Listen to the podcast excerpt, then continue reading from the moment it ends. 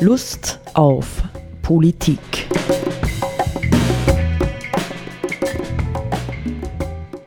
Ähm, liebe Hörerinnen und Hörer des Freien Radios Freistadt, Sepp Giesenhofer und Roland Steidl begrüßen Sie zu einer fast Weihnachtssendung ähm, zum Thema Lust auf Politik.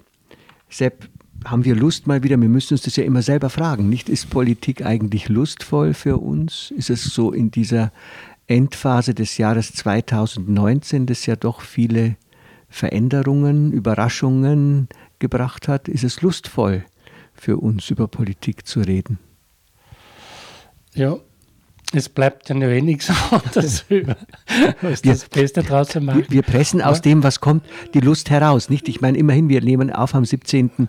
Äh, Dezember 2019 und wir haben gerade ein Wochenende hinter uns, nicht, wo die Medien ja auch verkündet haben, im Grunde genommen ist aus der großen Klimakonferenz in Madrid nicht viel herausgekommen. Ja, ja.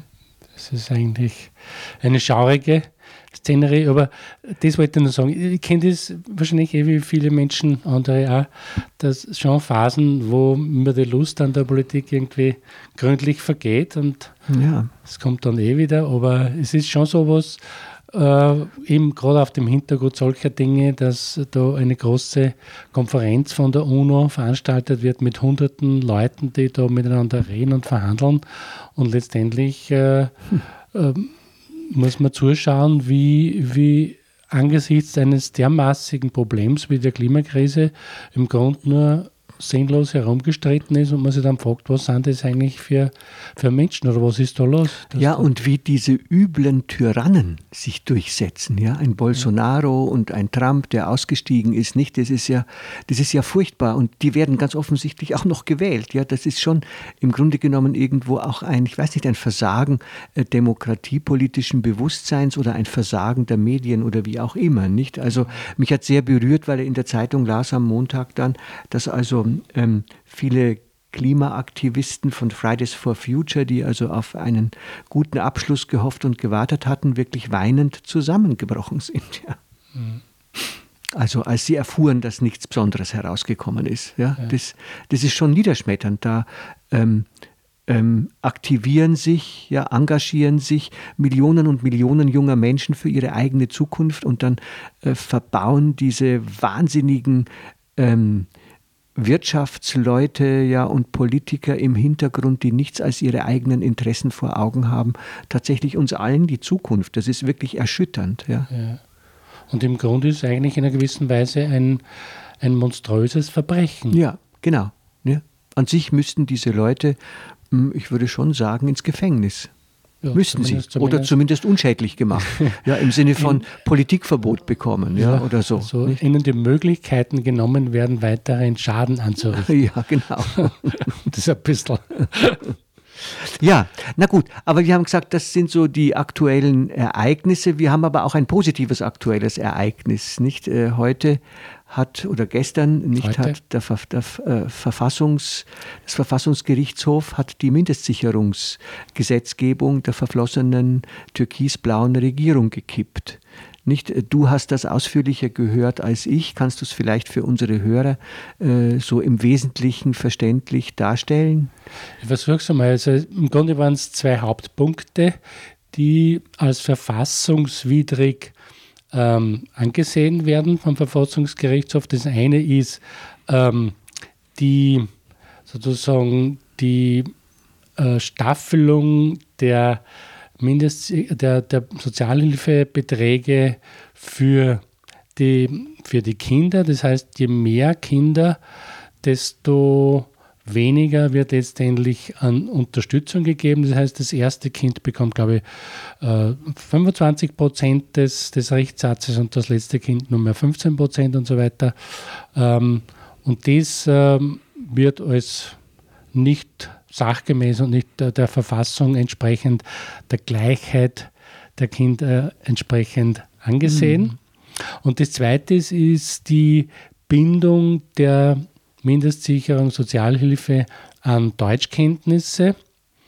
Ähm, da war ja vorgesehen, dass mindestens ein Sprachniveau von B1 in Deutsch bzw. C1, also noch höher, in Englisch vorzuweisen sein muss, um die volle Sozialhilfe bekommen zu können. Da war der Hintergrund, der Argumentationshintergrund der Regierung der, dass sie, die Regierung gesagt hat, also die ähm, Betroffenen müssen ausreichend qualifiziert sein, um dem Arbeitsmarkt entsprechend zur Verfügung zu stehen. Und das ist auch von der, vom Verfassungsgerichtshof als nicht der Verfassung konform entsprechend ähm, bezeichnet worden. Und das ist natürlich insofern erfreulich, weil natürlich äh, mit dieser, vor allem mit dieser Bindung an das Sprachniveau wären ja ganz, ganz viele anerkannte Flüchtlinge einmal jetzt gleich um, glaube ich, das um 300 Euro pro Monat gegangen für Erwachsene, was die, die äh, Mindestsicherung dann niedriger gewesen wäre. Also das hätte für viele an, äh, anerkannte Flüchtlinge eine dramatische Verschlechterung der Lebensmöglichkeiten bedeutet. Mhm. Und es ist schön, dass das so passiert ist und jetzt muss man schauen, wie die entsprechende Reparatur dann durch den Gesetzgeber, den Nationalrat, dann ausschauen wird. Hm. Ja, ich erinnere mich erstens noch so, das war ja, glaube ich, heuer im Frühjahr, dass das kam ja sozusagen noch kurz äh, vor dem Zusammenbruch der Regierung ist es ja diskutiert worden. Nicht? Da habe ich, äh, glaube ich, auf ähm, Soziales und Bildung auch eine eigene Sendung dazu gemacht gehabt und erinnere mich, wie dramatisch das tatsächlich in den äh, Sozial- äh, äh, Institutionen hm, diskutiert worden ist, ja, was da jetzt passiert, nicht? Und es zeigt auf der anderen Seite, das will ich auch nur sagen, etwas, was wir ja in dieser Sendung immer wieder auch ähm, analysiert haben oder ja diagnostiziert haben. Es zeigt eigentlich eine, un, einen unglaublichen Dilettantismus äh, dieser verflossenen Regierung, nicht? Wenn man sich informiert hätte, wenn man genau nachgedacht hätte, hätte man vielleicht bei einiger Vertiefung der Materie erkennen können, dass sich das eh nicht halten lässt. Aber man hat es heute mal irgendwie in seinem, ja, in seinem, mm, ich will mal sagen, restriktiven äh, wie soll man sagen, Touch, ja, hat man es halt einfach versucht, damit reinzukommen und eigentlich hätte man von vornherein wissen müssen, dass es nicht gut geht. Ja, es gibt ja die andere Interpretationsmöglichkeit, dass man das äh, sehr wohl wusste. Mhm. Okay. Und, und es trotzdem gemacht hat. Es gibt ja zum Beispiel eine eine öffentliche Aussage vom ehemaligen Abgeordneten Alfred Noll äh, zu einem anderen Thema, das vom Verfassungsgerichtshof auch, wo ein Gesetz gekippt wurde, nämlich das sogenannte Sicherheitspaket mhm. äh, oder Vulgo Überwachungspaket. Und da sind ja auch wesentliche Teile als verfassungswidrig mhm. ähm, bezeichnet worden vom Verfassungsgerichtshof. Und Noll hat eben da berichtet, dass er vor der Beschlussfassung mit einem ÖVP-Abgeordneten äh, darüber gesprochen hat, dass das ja offensichtlich ist, dass das Dinge sind, die nicht der Verfassung entsprechen und wo dieser ÖVP-Abgeordnete, wer es war, weiß man nicht, ähm, wurde nicht gesagt, ähm, dann gesagt hat zu dem Abgeordneten Noll, äh, wir wissen das eh, aber jetzt beschließen wir es halt einmal, soll es halt der Verfassungsgerichtshof wieder aufheben. Dazu haben wir ihn ja. Also das zeigt schon, das ist nicht Inkompetenz oder Dilettantismus, sondern mm. da stellt sich die Frage, was ist das für eine Haltung? Mm. Wenn ein Abgeordneter, der ja persönlich ein persönliches Mandat hat, äh, will, also sehenden Auges ein Gesetz mitbeschließt, mhm. äh, von dem man eigentlich weiß, dass es nicht halten wird oder mhm. nicht der Verfassung entspricht.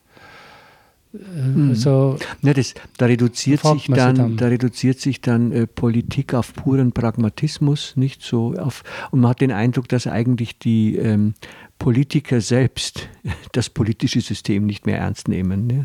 Ja. Sondern, ja, das ist. Oder, ich meine, die Frage stellt sich ja, wie werden Abgeordnete zur Verantwortung gezogen? Sie sind ja auf die Verfassung vereidigt, soweit ich das weiß, und äh, mhm. dürfen nicht gegen die Verfassung da vorgehen. Und mhm. sie, sie, beschließen wissend mhm. Gesetze, mhm. die gegen die Verfassung äh, verstoßen.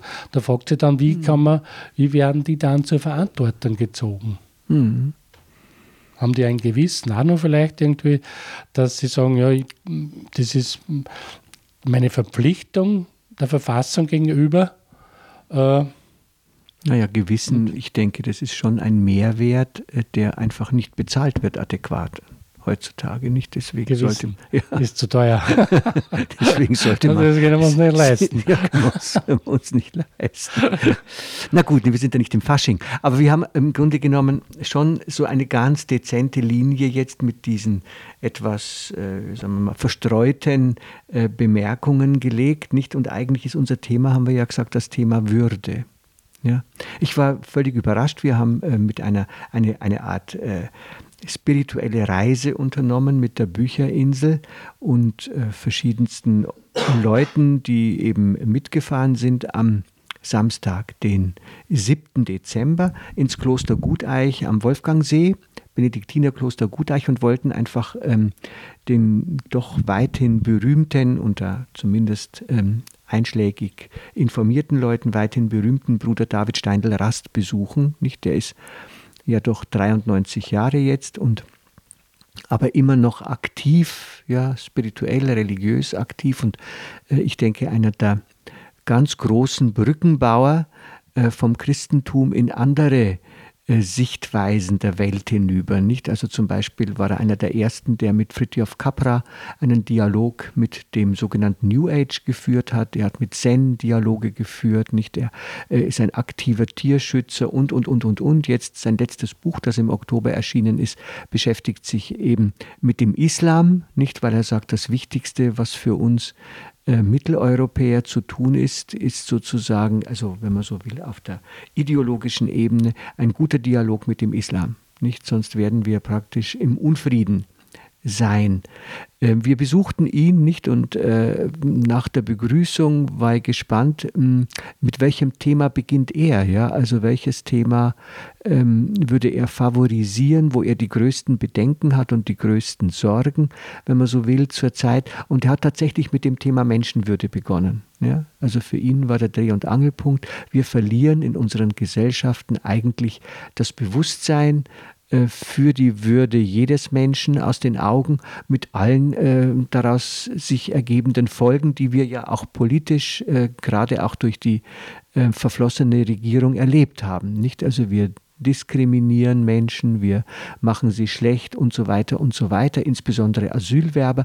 Und die Frage ist, wie können wir, wie können wir äh, tatsächlich wieder für so etwas wie, wie ein Bewusstsein von Menschenwürde und eben auch die Bereitschaft, uns dafür einzusetzen. Wie können wir das wieder entwickeln? Ich finde auch, dass das Thema Würde im Zusammenhang mit den Vorgängen, den aktuellen Vorgängen, politischen Vorgängen, nicht zuletzt auch mit dem Flüchtlingsthema und so weiter, dass das ein ganz, zentrale, mhm. ganz zentrales Thema ist, das eigentlich auch sozusagen für mich persönlich virulent wurde durch die, den stärker werdenden Einfluss von neoliberalen Wirtschaftskonzepten und so weiter, weil das sehr stark in die Richtung das Recht des Stärkeren geht. Ja? Also neoliberale Konzepte, Konzepte bewirken, dass es erlaubt ist, wenn äh, Firmen oder sonstige Strukturen, Konzerne oder auch Einzelpersonen ähm, ihre Stärke, die sie in einem ungeregelten Feld haben, einfach praktisch schrankenlos einsetzen können. Ja. Das bewirkt ja, dass andere Schwächere unterliegen, dass sie unter den Maßnahmen, Entscheidungen und so weiter dieser stärkeren Strukturen oder Menschen leiden. Ja. Und äh, da stellt sich dann die Frage, ähm, natürlich, was ist meine Würde, wenn ich sozusagen diejenige anschaue, oder was ist die Würde derjenigen, die eben diesen, in diesen Vorgängen die Schwächeren sind und unterliegen.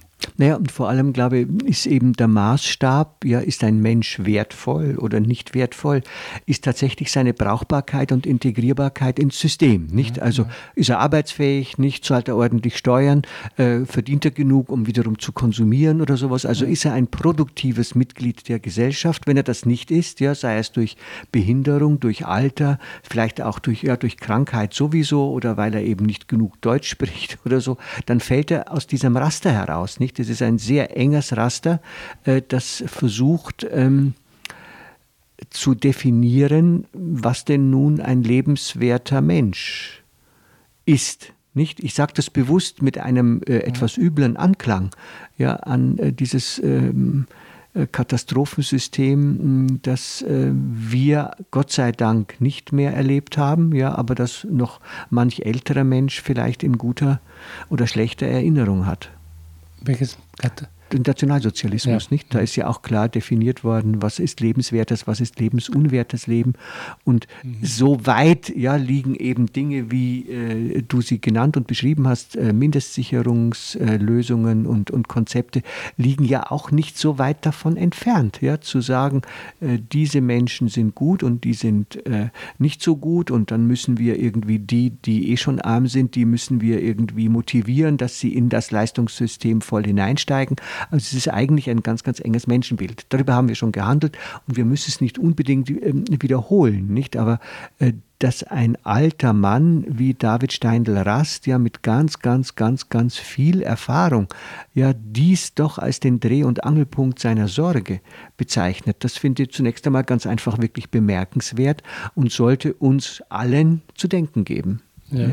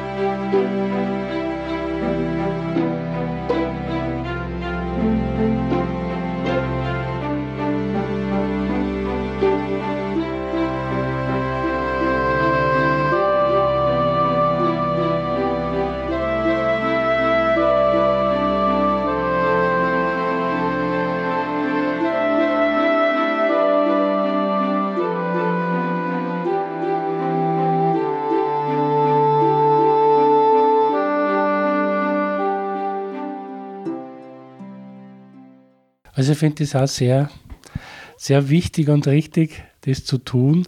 Und vielleicht noch einen kurzen, äh, kurze, kurzen Rückgriff äh, zu, zu diesem mm, Bild Menschenwürde und so weiter.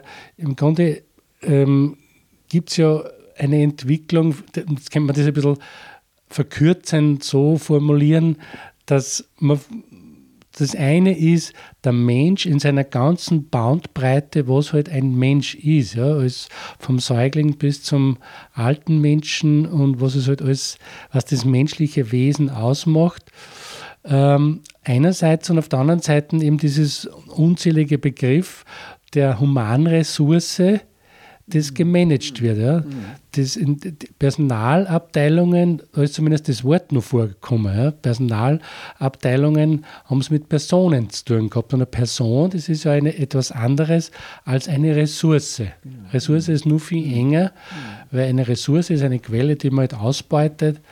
Und äh, das, alleine diese Sprache, dieser Begriff, sagt schon, in welche Richtung die Dinge sich mhm. da entwickelt haben. Mhm. Und ich glaube, dass ganz wichtig ist, ähm, sich nicht davon abhalten zu lassen, das kann im Grunde jeder Mensch machen, eben von, von der Würde äh, zu, von der, des Menschen, jedes einzelnen Menschen immer wieder zu sprechen und, und darauf hinzuweisen.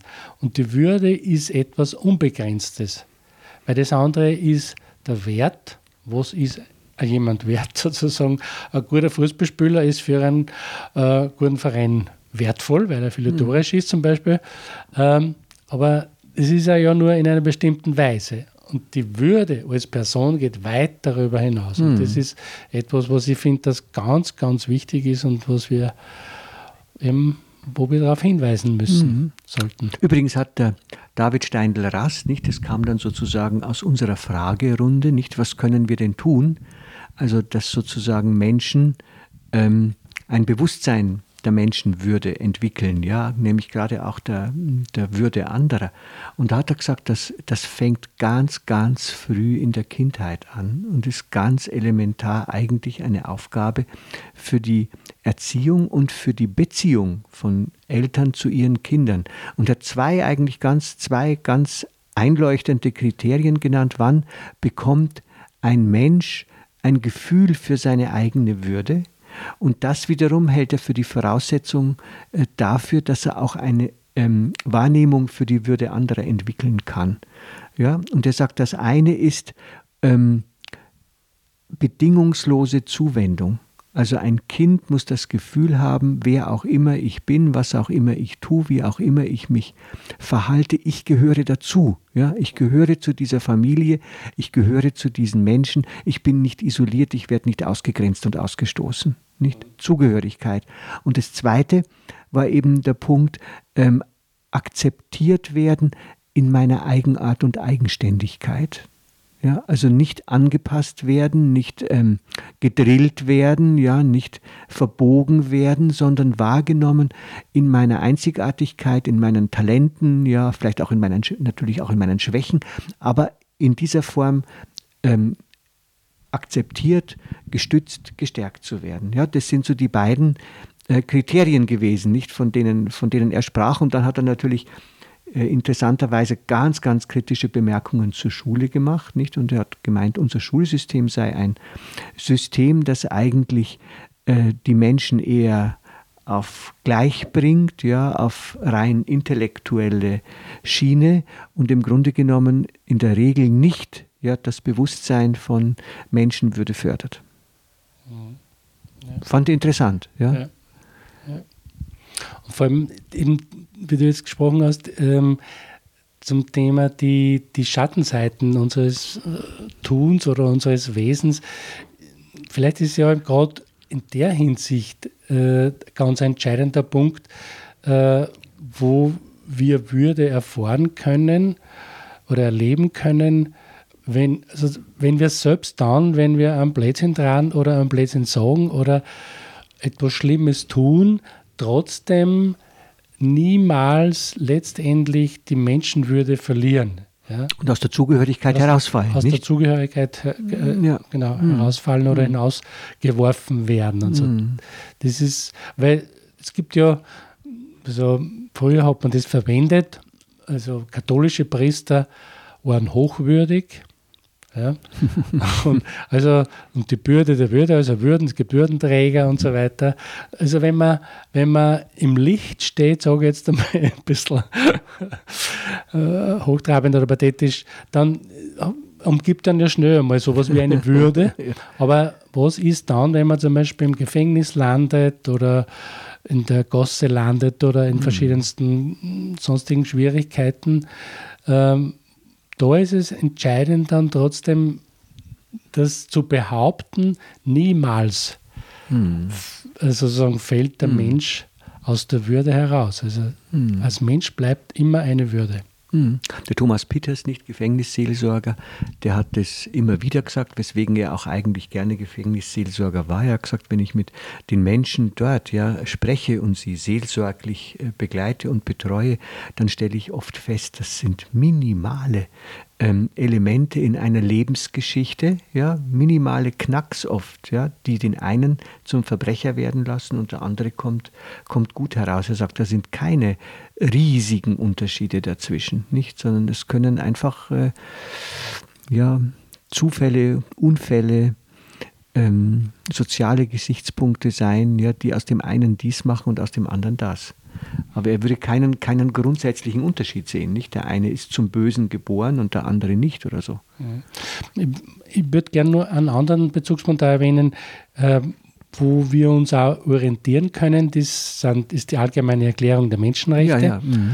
Und die beginnt ja äh, mit dem Satz, alle Menschen sind gleich an Würde und Rechten geboren. Also was ich sehr mhm. schön finde, ist, dass da zuerst die Würde kommt mhm. und dann die Rechte. Mhm. Also es muss beides geben, aber es ist eben kein Zufall, glaube ich, mhm. dass zuerst mhm. da die Würde genannt ist. Und die, das, dass es diese Erklärung gibt, immerhin, äh, was nicht, von, von 155 Staaten oder was, ähm, anerkannt wurde oder so, das weiß ich jetzt nicht genau. Aber auf jeden Fall ist es mhm. eine, eine sehr, ein sehr wesentliches Dokument, das die Menschheit geschaffen ja. hat.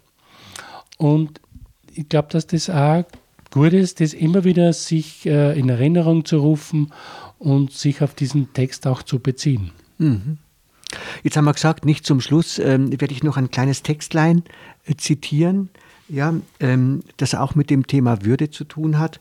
Mm, das ist das Vorwort zu unserem Buch von der Carola Rakete, Handeln statt Hoffen. Da sagt ähm, eine Umweltaktivistin aus dem Tschad folgendes. Nicht, wo sind denn die Männer? Wer ein Dorf in Ländern der Sahelzone besucht, wird oft bemerken, dass ausschließlich Frauen, minderjährige Jungen und alte Menschen zu sehen sind. Ist es ein Zeichen der wachsenden Selbstbestimmung der Frauen? Sind die Männer vielleicht drinnen in den Hütten und kochen das Essen? Oder alle unterwegs, um Wasser und Brennholz zu beschaffen? Sind sie einem Krieg zum Opfer gefallen oder einem Virus, das nur Männer im Alter von 15 bis 50 Jahren befällt? Natürlich nicht. Die Männer sind nur weg, weit, weit weg. Meist sind sie in afrikanische Städte gegangen, leben in Slums und versuchen irgendeine temporäre Arbeit zu finden. Einige sind unterwegs durch die Wüstung, Wüste Richtung Libyen. Manche von ihnen sind die Sklaven von Menschenhändlern. Manche sind sogar Helfer von Schleppern. Ein paar von ihnen befinden sich auf Rettungsbooten im Mittelmeer und ganz wenige in Flüchtlingslagern am Rand Europas. Sie wollen arbeiten und ihren Verwandten Geld für Nahrungsmittel nach Hause schicken. Die Männer möchten damit nur ihren Stolz wiedergewinnen, ihre Ehre, denn in den meisten dieser Gemeinschaften ist ein Mann, der seine Familie nicht zu ernähren weiß, kein Mann mehr. Wir alle wissen von den Folgen des Klimawandels, sie sind inzwischen für alle sichtbar. Wir sehen, wie die Wälder verdorren und das Eis wegschmilzt. Doch eine der brutalsten Folgen des Klimawandels machen wir uns nicht bewusst, dass er Männer und Frauen um ihre Würde bringt.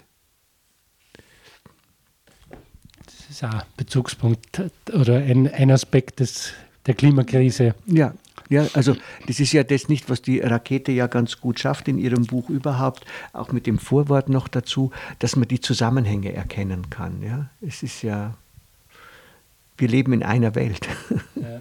und wir müssen uns um die Würde weiter sorgen, gerade an Weihnachten. Nicht? Ähm, Im Grunde kann man ja sagen, hat die heilige Familie auch schon ganz schön mit ihr, um ihre Würde ringen müssen. Genau, das war ja im Grunde ein sehr unwürdiger, zumindest in dem Bild, das da ähm, den Evangelien gezeigt ist, ein sehr unwürdiger Geburtsvorgang, also Geburtszustand, Umstand. ja. Aber ja, das ist ja vielleicht das, das Schöne an dieser, ja. an dieser Geschichte. Finde ich auch. Ja. ja. Also in diesem Sinne, das ist ja die erste Sendung im, im neuen Jahr jetzt. Und können wir ja, ja. wünschen wir, wir uns, uns und, ein und Jahr. Den, den, Hörerinnen und Hörern ausgezeichnet. alles Gute im kommenden Jahr. Ja, und viel Achtsamkeit für die Würde, für unsere eigene und für die Würde anderer. Auf Wiederhören. Auf Wiederhören.